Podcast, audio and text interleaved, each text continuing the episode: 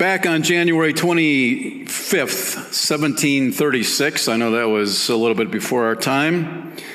John Wesley, this is before he put his faith in Jesus Christ, was aboard a ship crossing the Atlantic Ocean. He wasn't alone on this ship. It just happened to be there was a group of missionaries uh, traveling as well. And that ship had been battered by three storms, and now they were in a fourth storm, which was more powerful than the other three. And the ship itself was on the verge of sinking. Well, Wesley was petrified.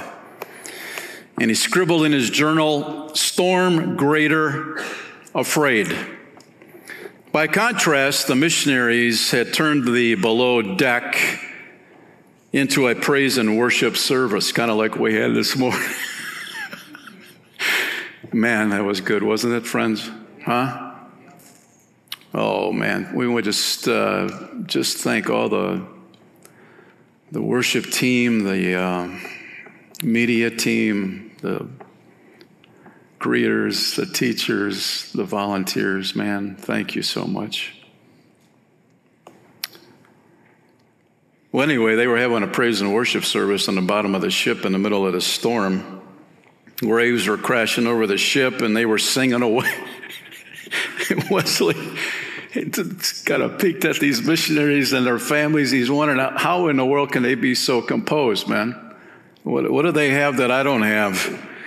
So after the storm, Wesley went up to one of the leaders and he said, Weren't you afraid? And he said, No. How about your women and children? Were they afraid? He said, No. Well, that really impacted John Wesley. It got his attention. He realized they had something he did not have. And he went on a journey pursuing Christ. In fact, two years later in 1738, he found genuine faith in a church gathering in London. And as you know, John Wesley became a pillar in his faith, impacting the world. Ladies and gentlemen, you and I have an opportunity in the middle of a storm, and we could say our culture is in the middle of a storm right now. And you can choose to lean towards fear, or you can lean towards pressing in with the Lord and spending time in His presence consistently will allow you to be the light and the example that Jesus really is encouraging each one of us to be. We, we need to be promoting Him well.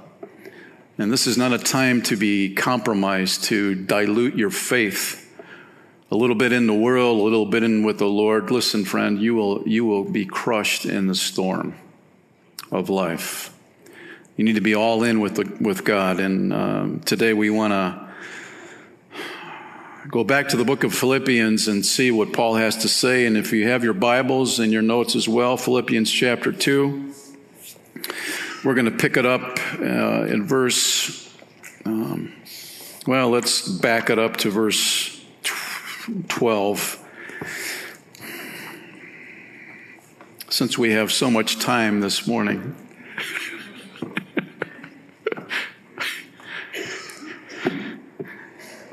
Dear friends, and uh, if you remember, that's a very loving word in the Greek, dear friends, dear beloved, agape. You always followed my instructions when I was with you, and now that I am away, it's even more important. Work hard to show the results of your salvation, obeying God with deep reverence and fear for God is working in you, giving you the desire and the power to do what pleases Him. Friends, that's, that's something that's got to be highlighted in your Bibles. Uh, underline it, whatever, put arrows all around it. God is working in you. You're not living this life for Christ on your own. He is working in you, not only working in you, He's given you the desire and the power to do what pleases Him. You want to have a life that's got purpose, that has meaning, this is it right here. Live to please God. Man, when you put your head on the pillow every night, you have some sweet rest right there. So we're pressing on, do everything without complaining and arguing. Notice God's working in you. Now, Paul transitions out of that, how we need to be living. Do everything without complaining and arguing so that no one can criticize you. What's Paul saying? People are watching you. Just like John Wesley was watching these believers on that ship in the middle of a storm, you are being watched whether you want to be watched or not.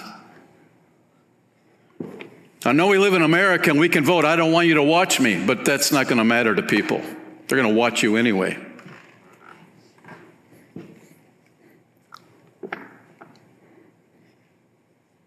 Something to get excited about.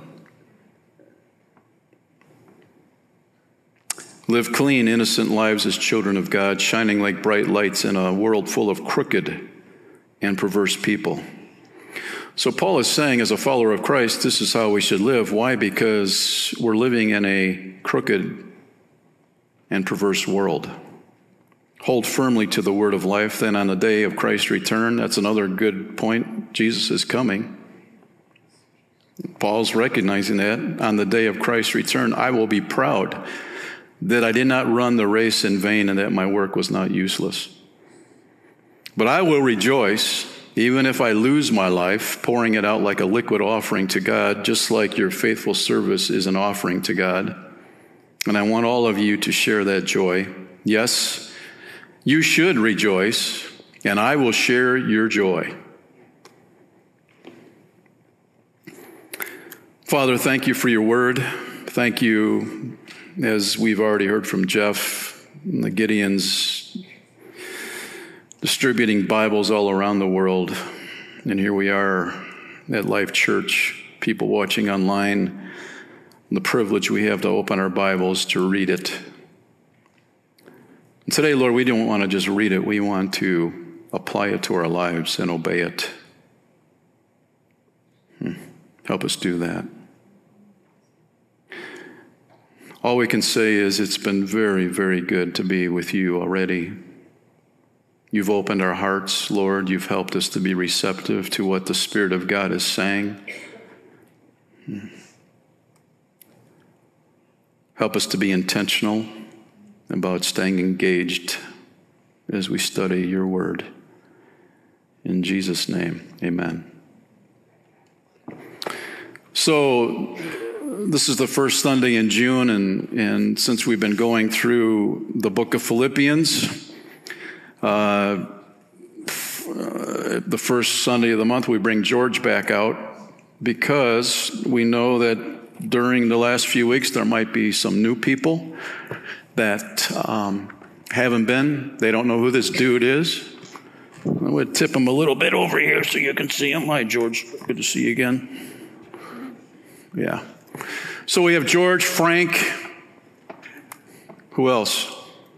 Pete. That's right, man. They're on a rotation. That's right. And um, we'll get more into George in a minute. We realize that Paul had one time been Saul and he was a persecutor of the church. Think about that. You talk about a miracle, huh? If I was a Christian, I'd say, God, take care of that Saul dude, man. He's, he's tormenting your church. He's tormenting my family. Get him out of here. Blow him up, whatever you want to do. Does God do that? No, he blows him off the horse, gets his attention. Ultimately, Saul puts his faith in Christ and becomes Paul. And here we are. now he's under house arrest in Rome um, writing this letter to the church at Philippi. Philippi is a, a city in the country of Greece, and um, Paul realizes that uh, even though he's under house arrest and he is chained to a Roman praetorium guard, these praetorium guards were the elite uh, part of the Roman military of the day. These guys were very influential. Every single day, George would be chained like this to Paul.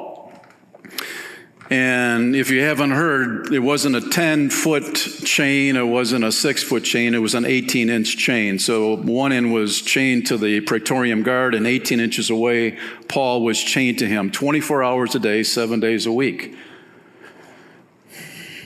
I don't know about you, but it'd be tough to keep your joy in an environment like that, don't you think? Or would you have an easy time with it? Hmm? It'd be challenging. And so here, we, we, could, we could say, Paul, you have every excuse why you could become angry, bitter at God. You know, here you are uh, telling people about Jesus, and your reward, you get chained to a Roman guard. But Paul, instead of feeling sorry for himself, he's fired up. He's fired up because he gets to tell George and Pete and Frank and all their buddies about Jesus. Every six hour, a new, a new dude comes in and he gets to tell him. George goes into the locker room and he says, Man, this Paul, I can't, you know, he's talking about Jesus. You guys, what do you think about Jesus? You know, so there's kind of an explosion and infusion of the gospel with the Praetorium Guard in Rome. There would be no other way for that to happen.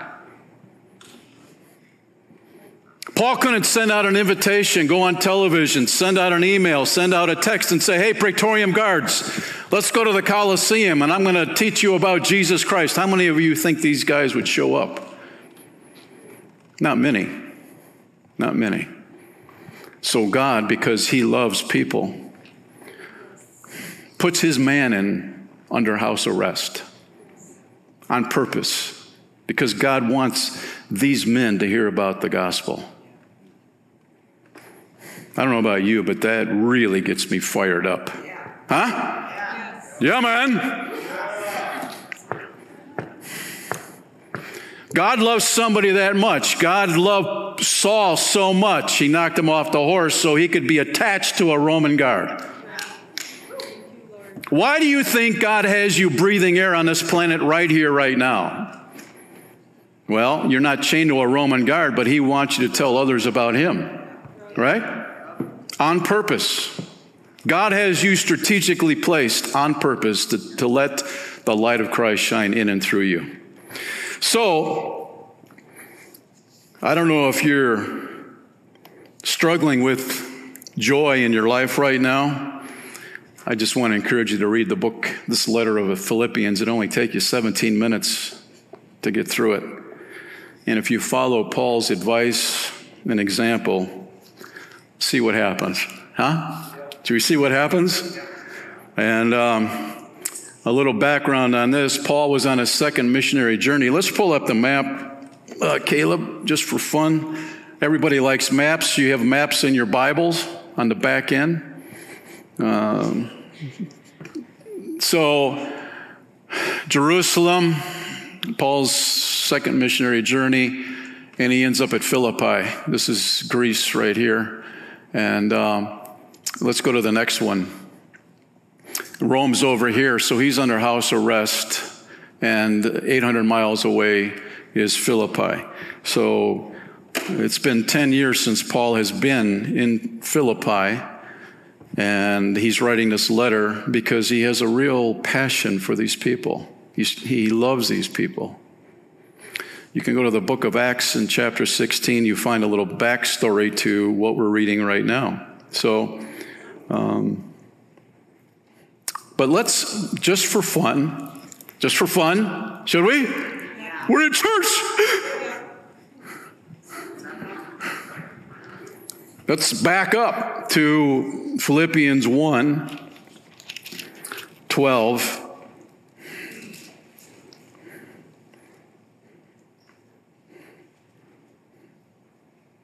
Paul is feeling sorry for himself.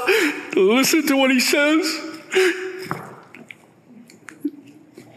And I want you to know, dear brothers and sisters, I'm depressed.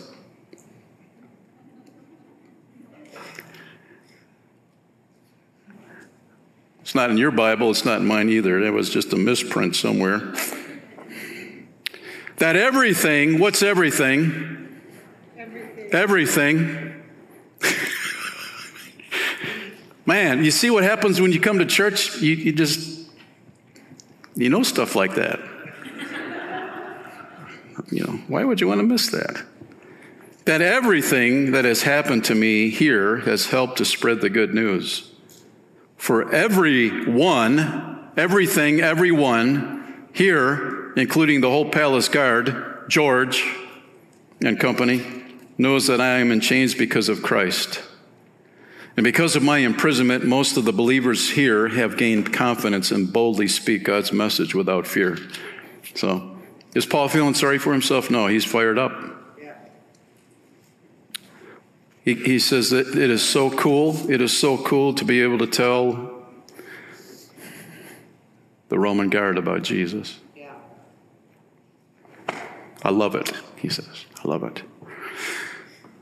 Number one in your notes um, Paul is transitioning now after um, really giving the example of Jesus and how the, the church at Philippi should follow his example. And now he's, he's bringing it into practical terms. What does that look like to model Christ? Well, here's point number one you, we need to taste our words. Verse 14 do everything without complaining and arguing so that no one can criticize you. Do everything that word do in the Greek means it's to be done continually. Continually. Not when you feel like it, you know, not when you get the gospel goosebumps, but you do it continually in the good, the bad, the rough, the good times. Do, do.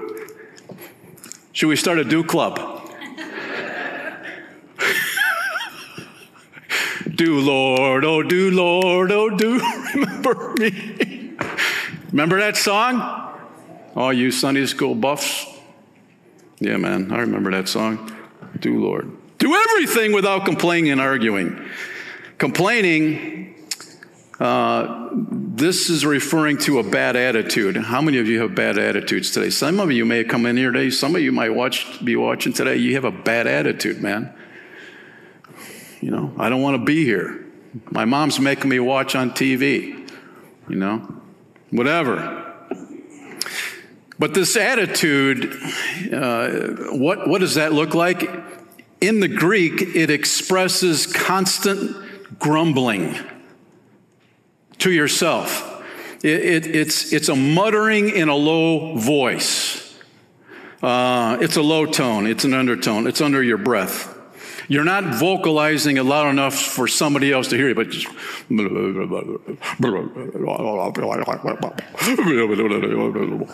You're just mumbling to yourself. Good or bad attitude? Bad. It's a bad attitude. You're mumbling. You're not happy. You're grump- Did Paul do that? No, Paul didn't do that. Paul's saying, I didn't do that, and you shouldn't do that. That's why he says, do everything, and everything is everything. Do everything without complaining. That's why you have to taste their words. So we're, we're doing it on the undertone, and remember, we're the light of the world. Remember the missionaries on that ship with John Wesley? Were they mumbling? God, we're going to go on the mission field and we're on this star, man. No, they're singing praises to God. Mm. Mm. Mm. Onward, Christian soldier. That's probably what they were singing in the bottom of the ship. They were, again, fired up. How attractive is a Christian that's mumbling? Does that make people in the dark want to come into the light? No, it's bad. It's bad, friend. Paul recognizes that. It's bad advertising. And he's writing to the church at Philippi because maybe they're thinking about grumbling and under their. their mm. so, there's a man driving a car, came to an intersection. He had to stop for the red light, and he stopped. There was a lady driving behind him, and she stopped behind him. When the light turned green, the man didn't see it turn green because he had his face down in his cell phone. You know, that's very important. See what's going on on Facebook. And so the lady behind him got irritated. She started honking her horn, you know. And the man still, even though she was honking, the man didn't budge. He had his head down, you know, and his phone. The lady kept honking, and now she rolled her window down, yelling, and still nothing happened. Didn't get the guy's attention at all. He's still looking down at his phone. And just as the light was changing to yellow, the man then looks up and sped through the intersection before it turned red.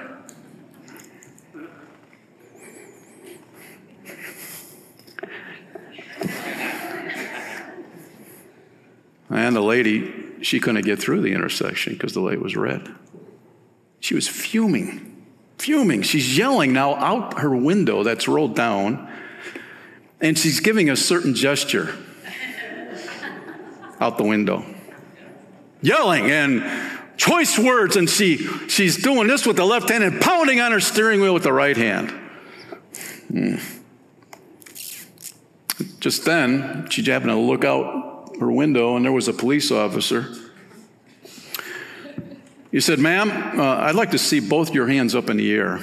Um, I'm going to open the car door, and I want you to come out with both hands up and get out of your vehicle. And she gets out, and the police officer puts her arms behind her in handcuffs, and he takes her to the police station. And she's put in a jail cell for two hours. After that time, the same police officer came back and let her out. And he said, Ma'am, I'm very sorry for the misunderstanding, but you just have to know that after watching you and hearing you rant and rave, seeing you go through all those contortions, I also noted, uh, noticed on the back of your car, what would you do, Jesus do bumper sticker? The little chrome fish that was on your trunk and the Follow Me to Church license plate holder around your license plate. Naturally, I assumed that you had stolen the car.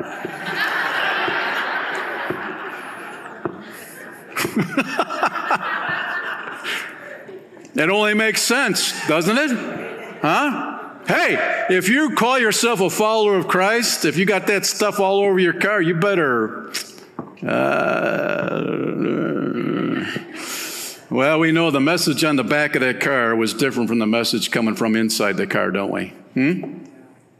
Was that good advertising? No, no, it was not. The world is watching. They are watching. And which one are they going to believe? The complaining, mm, the mumbling under you, mm, or you ought to follow God because He loves you, you? Which one are they going to choose? Hmm. So, next, Paul says, without complaining and arguing, arguing is when you take it up to the next level. You take it from under your breath and it becomes a conversation. You just can't contain it anymore. And you just dump on people. Ah! you argue. Now you're telling everybody what's wrong with everything. Yeah. Yeah. Yeah. Arguing takes place when our complaining moves from our heart to our head and then out our mouth. And somebody has said this happens as we pass around our poison to others when our silent grumbling turns to open arguing. Uh, that's easy to happen, isn't it? And so, why is complaining and arguing harmful? Well, first of all, Paul would say it's opposite of Christ's attitude. It is which is what we're supposed to be following, they hurt Christ's cause among unbelievers. And so uh, that's, that's the problem this arguing and complaining. There were a group of monks at a remote monastery, and they vowed that rigid vow of silence, and their vow could only be broken once, and it was at Christmas by only one monk, and the monk could only say one sentence one Christmas, Brother Thomas had a, his turn to speak, and he said, I love the mashed potatoes we have every year with the Christmas roast. And then he sat down, and there was silence for the next 365 days. And the next Christmas, Brother Michael got his turn, and he said, I think the mashed potatoes are lumpy, and I truly despise them. and once again, there was silence for 365 days. And then Christmas, Brother Paul stood and said, I'm fed up with this constant bickering, and he sat down.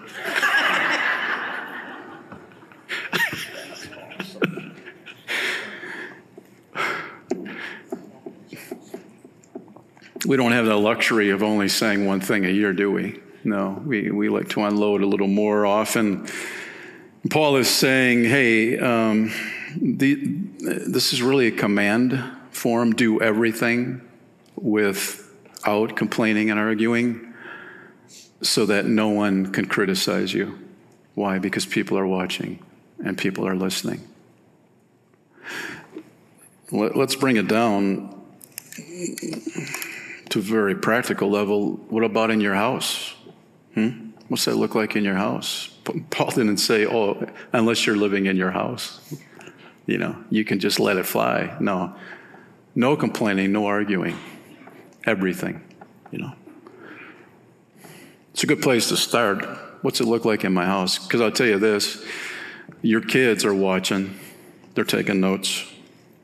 They sure are. And I get it, you know, we, uh, we're, we're human. And I can tell you that I've had to apologize to our children over the years, you know, when I did not follow this verse. I'm sorry. I'm sorry. Because our children hear you at home and then they hear you at church and they hear you through the week and they see if it all lines up at the end of the day. So, how's that working out for you?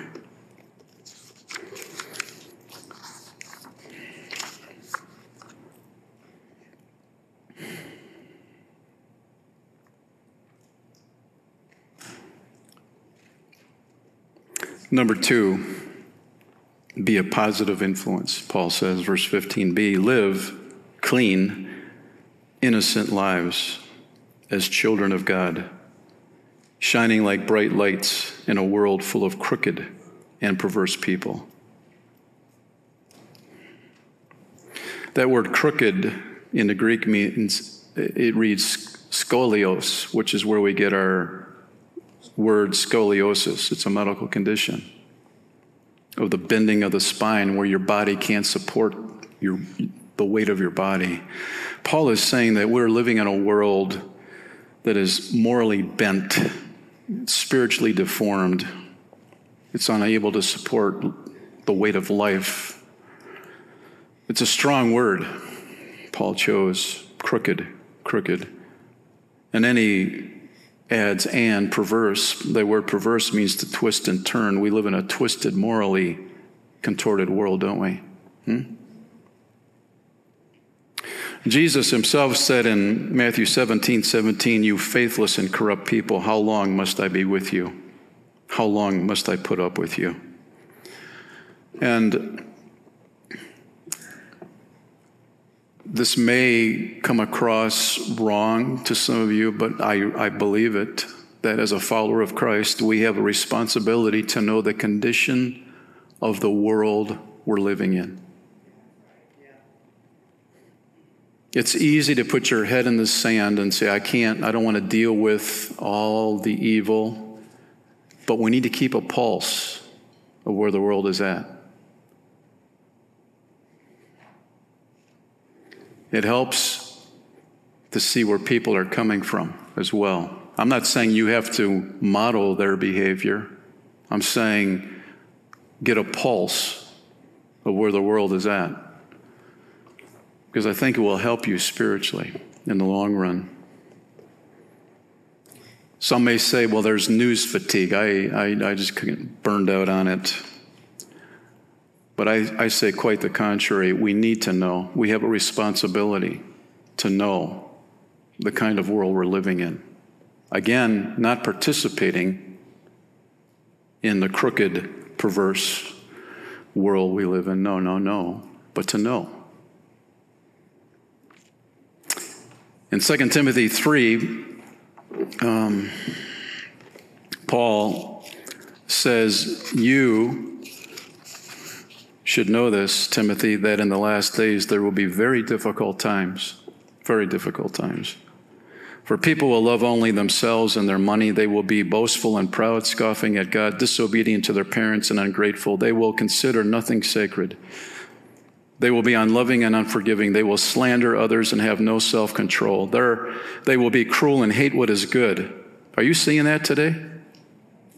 I, I think so. They will be, betray their friends and be reckless, be puffed up with pride, love pleasure rather than God.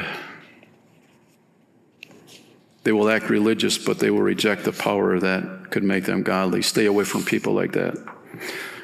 What Paul is writing there is stay away from people like that. In other words, don't hang out for extended periods of time with people like that.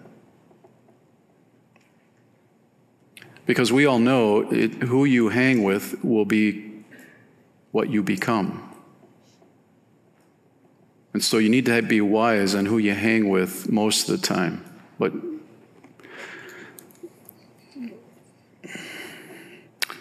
and Jesus said in Matthew 24, when the Son of Man returns, it will be like it was in Noah's day. See, if we if you if you're not keeping a pulse on our culture, you won't know that.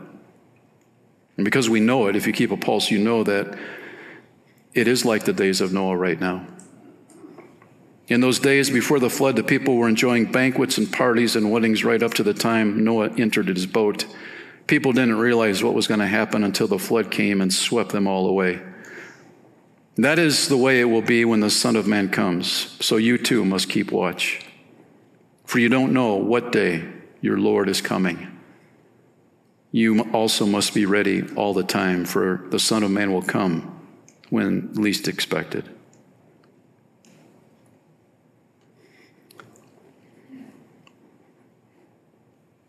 Do you know the pulse of our world right now? Because we're right there where Jesus said, as in the days of Noah. But here's the thing when Jesus saw people, he saw them with compassion, like sheep without a shepherd.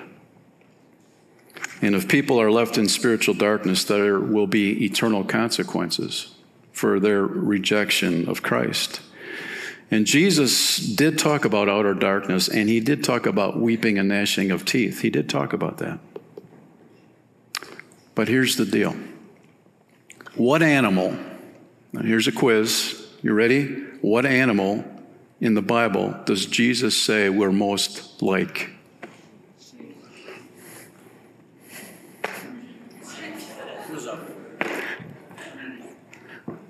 Right there. Aren't you glad?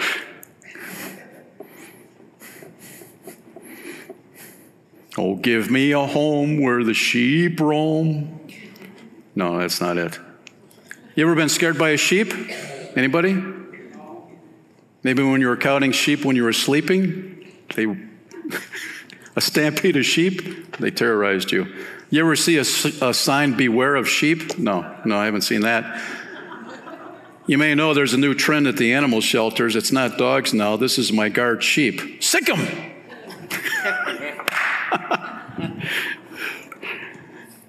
no, no.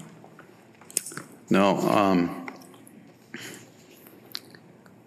Jesus said in Matthew 10 16, Look, I'm sending you out as sheep among wolves, so be as shrewd as snakes and harmless as doves. So Jesus is saying sheep should be our temperament. That lady behind the dude at the intersection, was she a good sheep? No. No. That's the point that Jesus is making. That's the point Paul is making. We're to be like sheep, not wolves. And that's why God has you right where He's at to be a positive influence. And the question is are you? And if not, why not? And I believe that the Spirit of God has been maybe nudging each one of us in areas that maybe we need to be aware of, that we've been sliding into the abyss of wolf territory instead of staying with the sheep. Lord, we want to represent you well. We do. We want to be like John Wesley on that ship where your people were singing cool songs to you in the midst of a storm. Help us do that, Lord. Help us, Lord, to be patient when somebody doesn't get through that intersection we want. May we represent you well. And may we represent you well in our homes. In Jesus' name, amen. Father, thank you for our time together. Thank you, Lord, for this encouragement that Paul gives. And Lord, may we know the seasons, the times that we're living in. Hmm. Because we do know that this time is short and it's imperative that we live for you, that we're all in with you, Lord. We thank you once again for the Gideon ministry, your word going out. We thank you for your word that we have, that we can read it daily, apply it to our lives, and carry that light to a watching world. May we do it with integrity. May we do it modeling after you, Lord. Forgive us if we have become selfish and arrogant and proud, not making it a priority to model the character of Christ well. So help us, Lord. We need your help. You're giving us the desire and the power to live in a way that pleases God. We thank you for that. In Jesus' name, amen. Let's stand.